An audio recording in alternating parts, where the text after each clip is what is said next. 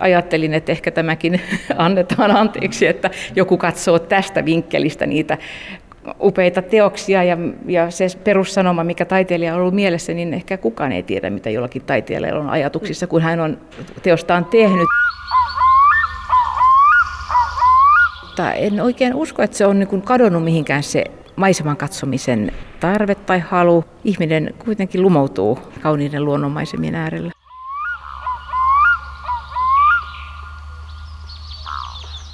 Jonain talvisena pakkasaamuna, itse asiassa viimeisenä talvena vaikka tuskin hän on sitä tiennyt, vanhin von Brichtin taiteilijaveljeksistä Magnus on katsonut ulos ikkunasta Helsingissä Annankadulla. Nähnyt kylmyyden, lumisia puiden oksia, vaaleanpunaisia savuja, jotka nousevat talojen piipuista, siniset varjot lumella, ihmisiä ja hevosia työssään. Ja jotain sellaista on hetkessä ollut, ehkäpä, että hän on halunnut sen maalata – ja sen saman tunnelman äärelle me pysähdymme nyt 150 vuotta myöhemmin meteorologi Seija Paasosen kanssa pohtimaan ilmavirtauksia, pakkasasteita, lumen korkeutta. Seija Paasonen on jo vuosia sitten innostunut tutkimaan meteorologin silmin maalausten säätiloja, pilviä, pakkasia, tuulia, sateita. Hän on käynyt tällä tavalla läpi lähes 2000 taulua – itse asiassa tarkka luku on 1863, joka on sama kuin Eero Järnefeltin syntymävuosi. Ja Järnefeltin pilvistä ja taivaista kaikki kuulemma lähti liikkeelle. Eikä loppua näy.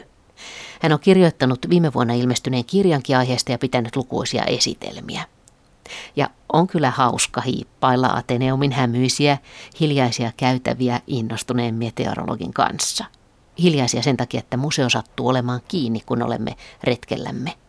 Katsella säitä, miettiä mistä tuulee, kuinka kovaa, miltä siinä kohdassa on mahtanut tuntua. Miksi joku taiteilija maalaa usein pilviä ja toinen lunta? Voiko tuulen yleensä maalata? Välillä homma tuntuu vähän salapoliisipuuhaltakin. Maalausten peilejä tai vedenpinnan heijastuksiakin voi käyttää hyväksi taivasta tutkiessa. Ja vaikka taivas on maalauksissa usein taustalla, niin aika pian huomaa kuitenkin, että sillä on itse asiassa yllättävää suuri merkitys. Tietenkin meteorologi Seija Paasonen toteaa, totta kai ihmiset haluavat tallentaa säätä kuviksi. Edelleen haluavat, niin kuin vaikka häikäisevän kauniita lumisia talviaamuja, lumisateen kuoruttamia puita, joiden kuvia on nyt viime päivinä taas jaettu ahkerasti netissä. Aloitamme kierroksen erään Seija Paasosen lempitaulun äärellä. Hän on naistaiteilija Fanni Kurberi, jolle säätilat ovat olleet tärkeitä maalauksen aiheita ja varmaankin myös omien tunnelmien ja haaveiden kuvia. Ainakin hän kirjoitti ystävälleen 1872 innostuneista tunnelmistaan näin. Minusta tuntuu kuin näkisin maailman nyt pilvien verhoamana taivaana, suuria pilvimassoja lipumassa siellä ylhäällä tasaisesti aaltoillen, osan niistä muuttuessa hyvää tekeväksi sateeksi, toisten kulkiessa ohi suotuisampia aikoja odottaen. Voitko ymmärtää kuvani? Fanny Kurberi on kyllä ehdoton suosikki jopa, ja ihan sen takia, että hänellä on niin valtavan hienoja taivaan kuvauksia ja taivaan ilmiöitä ja, ja sään kuvauksia ja kovasti tykkää hänen maalaustyylistään. Se oli semmoinen jollain tavalla rouhea tai sellainen, ää, ei ole mikään sievistelevä, vaan siinä niin kuin tuntuu, että on liikettä ja tapahtumaa ja rajuilla siveltimen vedolla jopa saatu just nimenomaan sitä semmoista liikettä aikaiseksi. Hänellä on hyvin, hyvin monenlaisia sääilmiöitä kuvattuna hyvin oikean näköisesti. Niin tässä edessä on tosiaan talvinen maisema, aurinko auringon mailleen mentyä ja tässä näkee, taivas on vielä tuommoinen punertava ja mahtavat pilvet siellä. Siinä on lumi maassa ja ilmeisesti vesikin on vähän jäässä. Kyllä, pilviä on monessa kerroksessa siinä ja ja usein olen tässä miettinyt tämän maalauksen äärellä, että onko säärintama tulossa vai onko kenties jotain mennyt ja alkavat pilvet sitten hälvetä. Säärintaman tulo on tässä hyvin istuisi se, että siinä on tosiaan pilviä noin monessa kerroksessa ja, ja saattaisi olla lisääntymään päin aurinko on laskenut, se punertaa nuo pilvet vielä hyvin siellä. Ja, ja minähän olen luokitellut jopa nämä pilvet sellaisella tieteellisellä nimilläkin, että siinä on stratokumulusta ja altokumulusta ja olen näkevinä kirrustakin siellä, eli monen eli... kerroksen, eli yläpilveä, keskipilveä ja alapilveä sieltä, ää, ja niitä vielä niitä lajeja sieltä, niin, niin tämä on meteorologille erittäin kiehtova maalaus, koska pystyy sieltä nimeämään niiden sääntöjen mukaan, miten me niin pilviä nimetään, niin tästäkin pystyy nimeämään pilviä. Eli hyvin aidonoloinen taivas. No miten ajattelee, että onkohan hän ollut ulkona maalaamassa tätä? En tiedä, voi olla, että on luonnostellut ulkona, hahmotellut jotain ja sitten ateliassa tehnyt. Ehkä tuohon aikaan vuorokaudesta ei ulkona maalla tai edes pimeä, hän on tuossa kohta tulossa, mutta hänellä varmaan oli hyvin vahva muistikuva ja mielikuva taivaan tapahtumista ja siltä pohjalta voisin kuvitella, että hän ammensi hyvin paljon näihin maalauksiinsa. Voi olla, että olen väärässä. Tuntuuko sinusta, että tässä etualalla lumessakin on tämmöistä illan, illanvaloa? No siinä on tuommoista sinisyyttä ja varjoa ja valoa ja varjoa vaihtelee ja tuo jääpeite on minusta erittäin kiehtova ja sen jälkeen, kun olin tuon taivaan analysoinnin ja määritellyt, niin aloin katsoa tuota muutakin. Ja minua kiehtoi kovasti se, että tuon jään yli menee tuonne polku, siitä on varmaan kuljettu moneen kertaan ja siihen on tullut tuommoinen. Ja, ja tämä hahmo tässä etualalla, niin mä että onko toi, tuli mieleen vanha nainen kenties, joka saattaisi asua vaikka tuolla mökissä ja hän on käynyt jossain asioillain tai kyläilemässä ja palaa sitten mökillensä tai menee tervehtimään jotain illan hämyssä tuolla mökissä asuvaa. Eli monenlaista tarinaa tästä maalauksesta voi kehitellä. Luuletko, että se on kylmä päivä? No, minun mielestä tässä on sen pakkasen, pakkasen tuntu. Ja varsinkin sitten, jos tuossa on niin käymässä, että pilvipeite on vähenemässä, niin pakkanenhan silloin kiristyy yötä kohti ja, ja tulee sellainen tunne, että siinä mennään ihan reippaastikin sitten pakkaslukemiin. Mutta sitten taas, jos tuo on säärintama, joka on lähestymässä tuolta, se lisää pilvisyyttä asteittain ja kenties tuo lauhempaa ilmaa tullessa ja silloin sitten menisi selvästi suojan puolelle ja lämpötila sitten sahaisi siinä. Että. Entäs tämä taiteilijan valinta, että kaksi kolmasosaa maalauksesta on taivasta? No siitä itse tulkitsin, että taivas on hyvin, hyvin tärkeässä roolissa ja muutenkin olen näitä maalausten horisontin korkeuksia jopa mittailin ihan ihan viivottimella ja tein taulukkoon jokaisen maalauksen kohdalle horisontin korkeuden ja siitä sitten arvelin, kuinka tärkeässä roolissa se horisontti ja taivas on ollut sille taiteilijalle siinä teoksessa. Ja jos ajattelen, että horisontin korkeuksen, niin Pekka Hallosella hyvin usein oli teoksissa erittäin korkealla se horisontti ja taivasta monesti taivas oli huitaistu ihan sillä tavalla harmaalla siveltimen vedolla, koska se tärkein tapahtuma tuntuu olevan sitten siinä muuten siinä maastossa. Mutta se, että Halosen maalaukset, ne mitä mullakin aineistossa on, missä horisontti oli korkealla, on tosi kiehtovia, koska vaikka taivas oli sinne harmaa taustalla, niin sen sään sai hyvin selvästi ilmi siitä, mitä hän oli maalannut. Ne tuli hyvin vahvat tuntu siitä, että ollaanko suojan puolella tai pakkasen puolella tai mitä siinä tapahtuu. Niin Pekka Halonen on maalannut ne ulkona Kyllä. pääsääntöisesti varmaan. Kyllä, että hän, hän oli tunnettu siitä, että hän siellä pakkasessa maalaili ja toki varmaan luonnostelikin ja osan sitten ateliassa, mutta kuitenkin nimenomaan hän oli todellinen ulkoilmamaalari. No entäs sitten mitä ajattelet, että ihmiset, jotka eivät tiedä esimerkiksi miltä tuntuu nuoskasää, miltä se näyttää tai miltä tuntuu kirpeä pakkanen, niin välittyykö näiden taulujen tunnelma samalla lailla silloin? No tätä itse pohdin kyllä hyvin paljon, koska kun itse olen ulkoilmaihminen, niin se välittyy hyvin vahvasti. Mutta niin sanotulta huoneihmisiltä ja sisällä viihtyjiltä, niin voi olla, että ei se tunnelma ja tunne välity lainkaan samalla tavalla. Että siinä oikeastaan täytyy olla sitä omaa kokemuspohjaakin ja, ja sillä tavalla on pitänyt painaa mieleen, miltä asiat näyttävät ja tuntuvat, jotta sen saa sen tunnelman siitä kuvasta. Mielestäni tämä on hyvin onnistunut teos kuvaamaan talviiltaa. Seija Paasonen, miten, onko se lapsesta asti innostunut katsomaan näitä maalareiden taivaita? Kyllä mä olen aina ollut kiinnostunut sekä oikeasta luonnosta että sitten kuvatusta luonnosta ja valokuvista ja maalauksista. Ja hyvin pienestä asti muistan, että olen olen katsellut maalauksia. Ja myös taustoja. Taustoja myös, mutta oikeastaan sitten siinä vaiheessa, kun meteorologian opinnot alkoivat ja oli tämä tämmöinen havainnonteon ja pilvien tunnistamiskurssi ja nimeämiskurssi, niin silloin aloin sitten nimetä näitä maalausten taivaita ja etsiä sieltä niitä samoja yhtäläisyyksiä, mitä oikeasti taivaallakin näkyy. Monet näistä on maalattu siihen aikaan, kun kamera ei vielä ollut keksitty tai kameratekniikka oli vasta hyvin, hyvin alussa. Eli onko näillä voinut olla semmoinen ajatus, idea myöskin, että näihin oikeasti tallennetaan niitä taivaan ilmiöitä? No ainakin silloin uh, Englannissa John Constable esimerkiksi oli hyvin niin kuin leimautunut nimenomaan taivaan ilmiöiden kuvaamiseen. Ja se hänen aikakautensa sijoittuu siihen, kun alettiin taivaalla tieteellisesti pilviä nimetä ja hän kuvasi sitten, hän tutki näitä nimeämisiä ja oli hyvin aktiivinen sillä puolella, että hänellä oli se tieteellinen näkemys niissä omissa teoksissaan. Hän halusi ymmärtää, mitä ilmakehässä tapahtuu. Hän sanoikin, tai olen lukenut, että hän oli sanonut, että, että jotta voi oikeasti kuvata jotain, niin täytyy ymmärtää, mitä siellä tapahtuu. Tästä Hans Guden teoksesta Maisema Ringerikestä, niin haluaisin sanoa sen, että kun tässä on näitä kumpupilviä taustalla, että yli 50 prosentissa niistä maalauksista, mitä tutkin, niin oli kumpupilviä. että se oli kyllä, kyllä niin kuin yleisin pilvityyppi. Ja monissa maalauksissahan se oli niin, että, näki, että sinne taustalle oli pitänyt laittaa se taivas ja sinne ne kumpupilvet sitten, kun mitään muuta ei niin kuin siihen tilanteeseen oikein näppärästi istunut. Mutta kyllä kaikki nämä kumpupilvet kyllä tutkin ja katsoin niitä tapaa, millä ne oli tehty ja miten oli hava, niitä haluttu kuvata. Ja hyvin samantyyppisesti ihan siellä oli monissa maalauksissa kuvattu se taivas silloin, kun se oli niin kuin lavasteen roolissa siellä. Jotain piti olla. Mutta että kumpupilvet tosiaan oli, oli yleisin tämmöinen pililaji, mitä siellä oli. No pystyykö se näkemään jotain ristiriitaa, että kumpupilviä on semmoisen aikaan, jolloin niitä ei yleensä olisi esimerkiksi? Muutama maalaus oli sellainen, josta niin kun ajattelin, että sitä näkymästä ei, ei tule mieleen, että kumpupilviä kehittyy semmoisia ainakin talvipäivinä, koska silloinhan kumpupilviä ei oikeastaan kehity.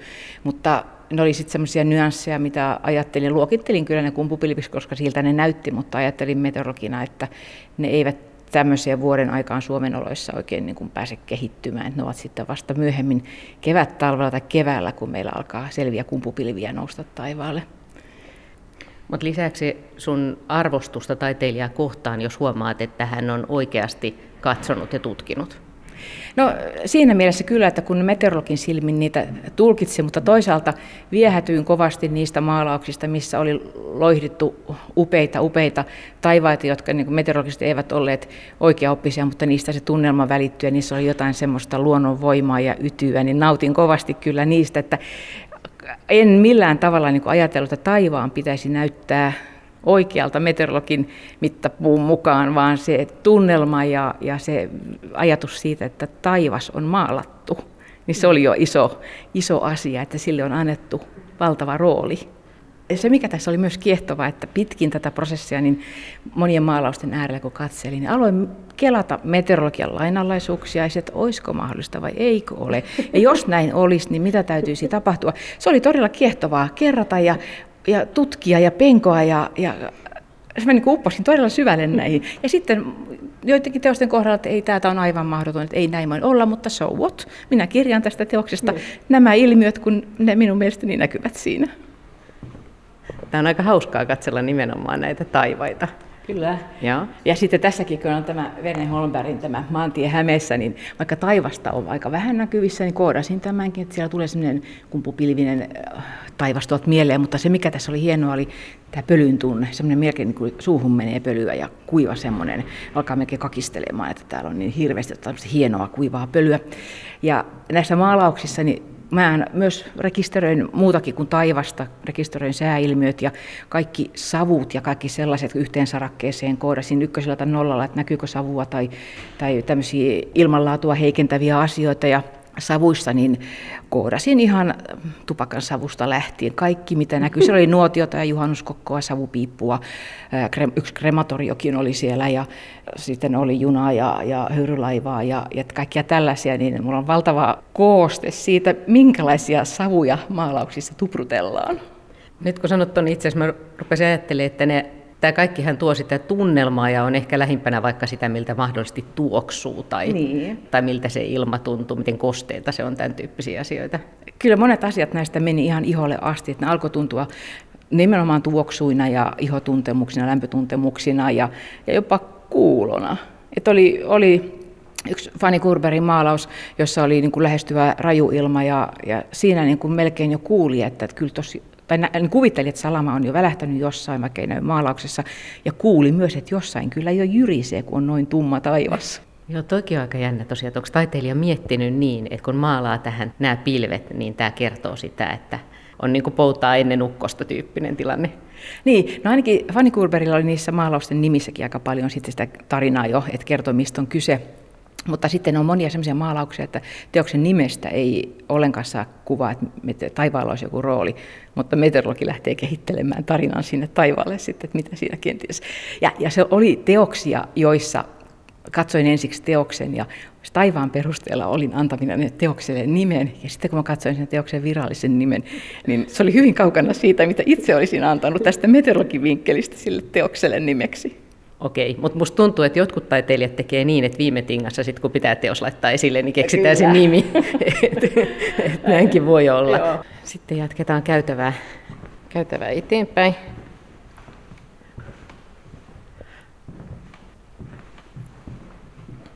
No tässä on tämä Louis Paren ensilumi. Minusta tämä on kovin kiehtova teos siinä mielessä, että siinä on pieni ikkuna maalauksen oikeassa reunassa ja siinä näkyy, miten ruutuu vihmoo lunta ja räntää ja sitä tuo naisen ilme on jotenkin semmoinen surullinen. Siinä tulee semmoinen tunne, että, että hän jotenkin niin ankeasti ajattelee, että no nyt se talvi tulee sitten. Mutta tuo ikkuna on äärimmäisen kiehtova tässä teoksessa. että siinä niin kuin näkee jopa sen liikkeen, että siinä se sade, lumisade iskee tuohon ruutuun nyt. Joo, tämmöinen pieni tupa ja tila tässä sisällä ja hämärä ja tavalliset arkiaskareet ja sitten niin kuin yhtäkkiä tuommoinen aukko ihan toisia ajatuksia toiseen tilaan. Ja Kyllä, näin. ja tuon pienen aukon takia tulee sellainen tunnelma, että nyt kun talvi tulee, niin se elämä ahtautuu entistä enemmän tänne pieneen tupaan kenties kesä on takana, jolloin on voinut reviiriä laajentaa ulos ja olla luonnossa ja ulkona. Ja nyt ne tapahtumat on enemmän sitten näissä ehkä kenties pienissä, pimeissä sisätiloissa ison joukon kanssa. Ehkä se naisen katseen suuntakin vie tuonne ulos, niin kuin mekin katsotaan sinne ulos yhdessä, no niin melkein tulee tunnet sanoa hänet, että no nyt siellä alkoi satamaan.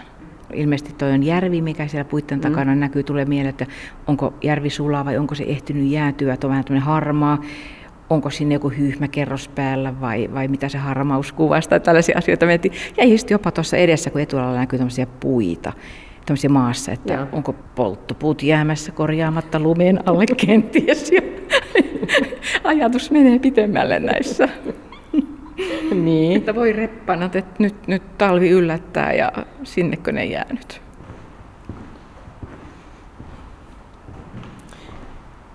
Tämä on, tämä on minusta todella hyvä tämä Magnus Riktin Annankatu kylmänä talviaamuna.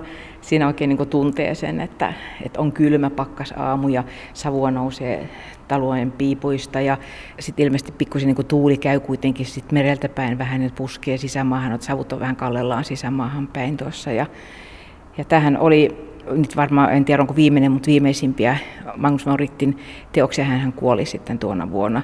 Ja toi oli tosi anka, ankara talvi. Tuo talvi silloin kuoli ihmisiä paljon kulkutauteihin ja, ja sairauksiin ja vaikea talvi, mutta just tästä pakkasaamusta niin välittyy myös se semmoinen kylmyys ja ankeus jollain tavalla, vaikkakin on kirkas aamun kajo siinä, aamuauringon kajo.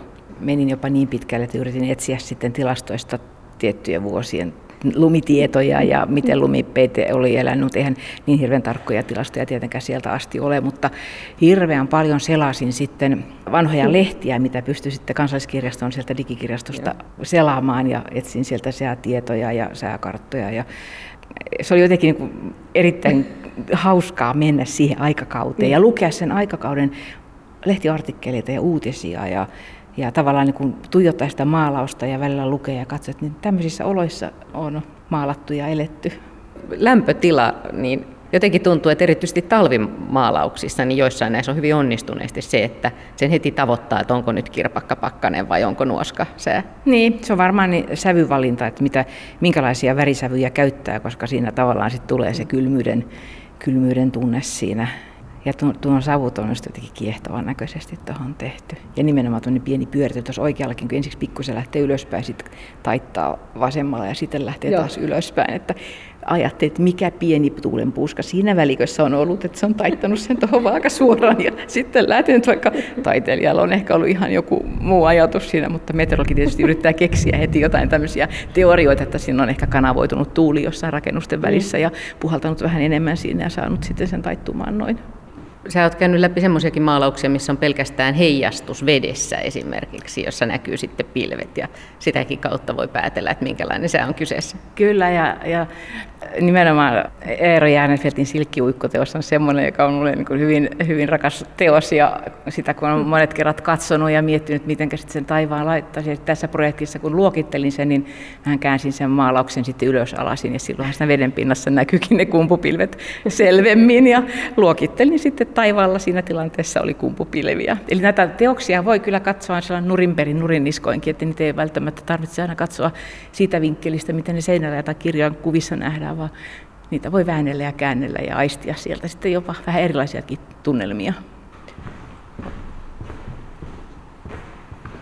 Tuolla on Akseli Galen Kullervon kirousteoksen äärellä ja taivashan on hyvin hyvin pienessä roolissa tuolla taustalla, mutta se on kyllä kiehtova, koska no, kumpupilvet on kuvattu hyvin elävinä siellä keskellä olevasta korkeammasta kyllä tulee semmoinen myllerrys mieleen ja sitten vähän siitä oikeallakin puun takana näkyy tuommoinen korkeampi kumpupilvi. Voi hyvin kuvitella, että mitä silmissä näkee, miten tuo kumpupilvi kohoaa ja kohoaa. Että siellä on rajut luonnonvoimat, nousuvirtaukset käynnissä ja varmaan liittyy hyvin tähän tarinaan sinänsä, että näillä kumpupilvilläkin on sitten semmoinen merkitys siellä taivaalla.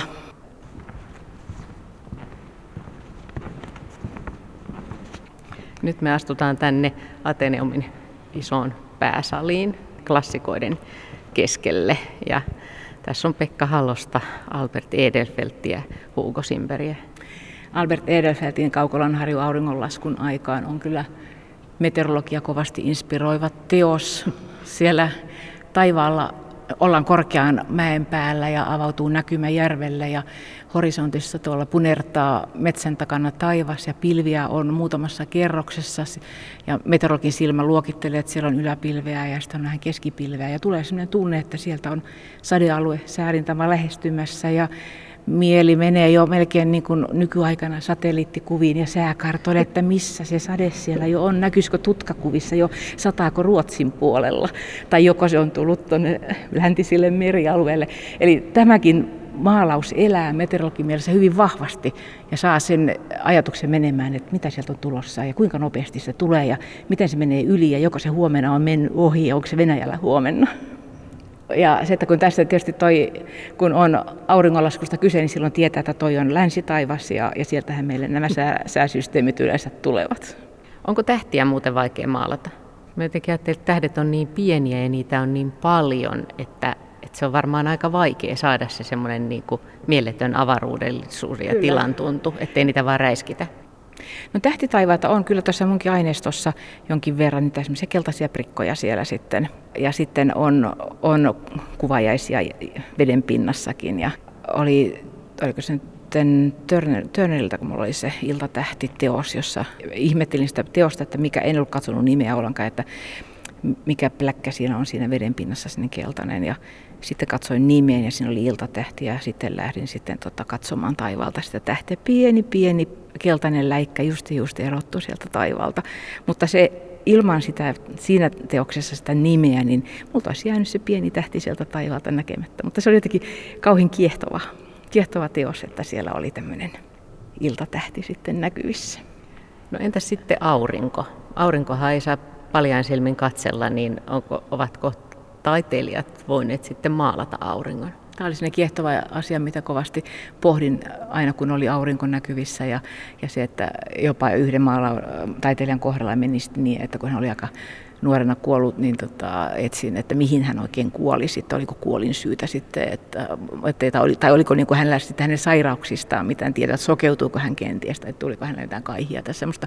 En löytänyt semmoista ää, mitään viittausta hänestä, mutta hänellä nimenomaan oli hyvin paljon aurinkoja kuvattu. Ja mietin, että kuinka hän on tämmöisiksi ne kuvannut, että onko hän oikeasti tuijottanut ja katsellut niitä vai onko hän niin kuin jotenkin vain niin ajatellut, että tuommoiseksi hän sitten sen maalaa mä just mietiskelin näitä aurinkoja, niin mietin just sitä, että miten lapset tekee aina sinne kulmaan sen semmoisen niin neljäsosa auringon ja ne niin. säteet sitten. Että. Kyllä, joo. Ja nimenomaan tästä auringosta, että, että tällä taiteilijalla oli niin, että hän oli semmoisia rinkuloita, että hyvin paljon auringon ympärille ja ja sitten jollakin olisi niin, että se tavallaan se, se valo vaan laajeni siitä auringosta poispäin. Rafael Vardillahan on tämmöisiä aurinkomaalauksia, mutta niissä on sitten sitä Vardin keltaista ja, ja se koko maisema sitten niin kuin säkenöistä valoa. Entäs sitten, onko semmoisia säitä, pilviä, joita jäit kaipaamaan, jos olisi hauskaa, että kun olisi maalattu? No tietysti se, että semmoisia yhtenäisiä vesisadepilviähän oli aika vähän sen takia, että vesisadetta on aika vaikea maalatakin semmoista tasaista sadetta, korkeasta lätäköistä ja semmoista. Sitten näkyy, että siellä nyt jotain tiploja on, että sa- semmoisia sateisia maisemia oli suhteessa huomattavasti vähemmän kuin mitään muita, mutta sitten semmoisia lumisademaisemia, kyllä missä niin lunta satoi, niin niitä oli joitakin. No ehkä yritin niin metsästää sitten semmoisia erikoisia ilmiöitä, esimerkiksi olin kovin kiinnostunut, näkyisikö missään jotain trombia tai tornadoa tai tällaista, mutta ei siellä ollut yhdessä maalauksessa oli semmoinen sateenkaari tehty semmoiseksi harmaaksi pitkulaksi. Ja mä ajattelin, että tuohan näyttäisi ihan jo trombin poikaselta. No sitten kun mä katselin sitä tarkemmin, niin mä ajattelin, että kyllähän tämä on tarkoitettu sateenkaareksi, mutta vaan hyvin hailakaksi sellaiseksi. Voiko muuten pimeyttä ja yötä, onko sitä maalattu paljon? Puhuttiin tähdistä ja kuusta, mutta siis, siis jos on hyvin pimeää, onko semmoisia maalauksia? No, Mulla oli semmoisia maalauksia, missä sen pimeän keskeltä jossain näkyy valoja ikkunoissa ja näin. Ja, ja, ja esimerkiksi Aksel Kallelalla on yksi sellainen teos, missä niin tulee sellainen tunne, että on kylmä talvi-ilta ja lunta ympärillä hirveästi ja talossa näkyy valot. Kohta se menee sinne lämpimään sisälle ja, ja se tunnelma on hyvin käsin kosketeltava, että kopistelee lumet jaloista kohta ja menee sinne tupaan sisälle.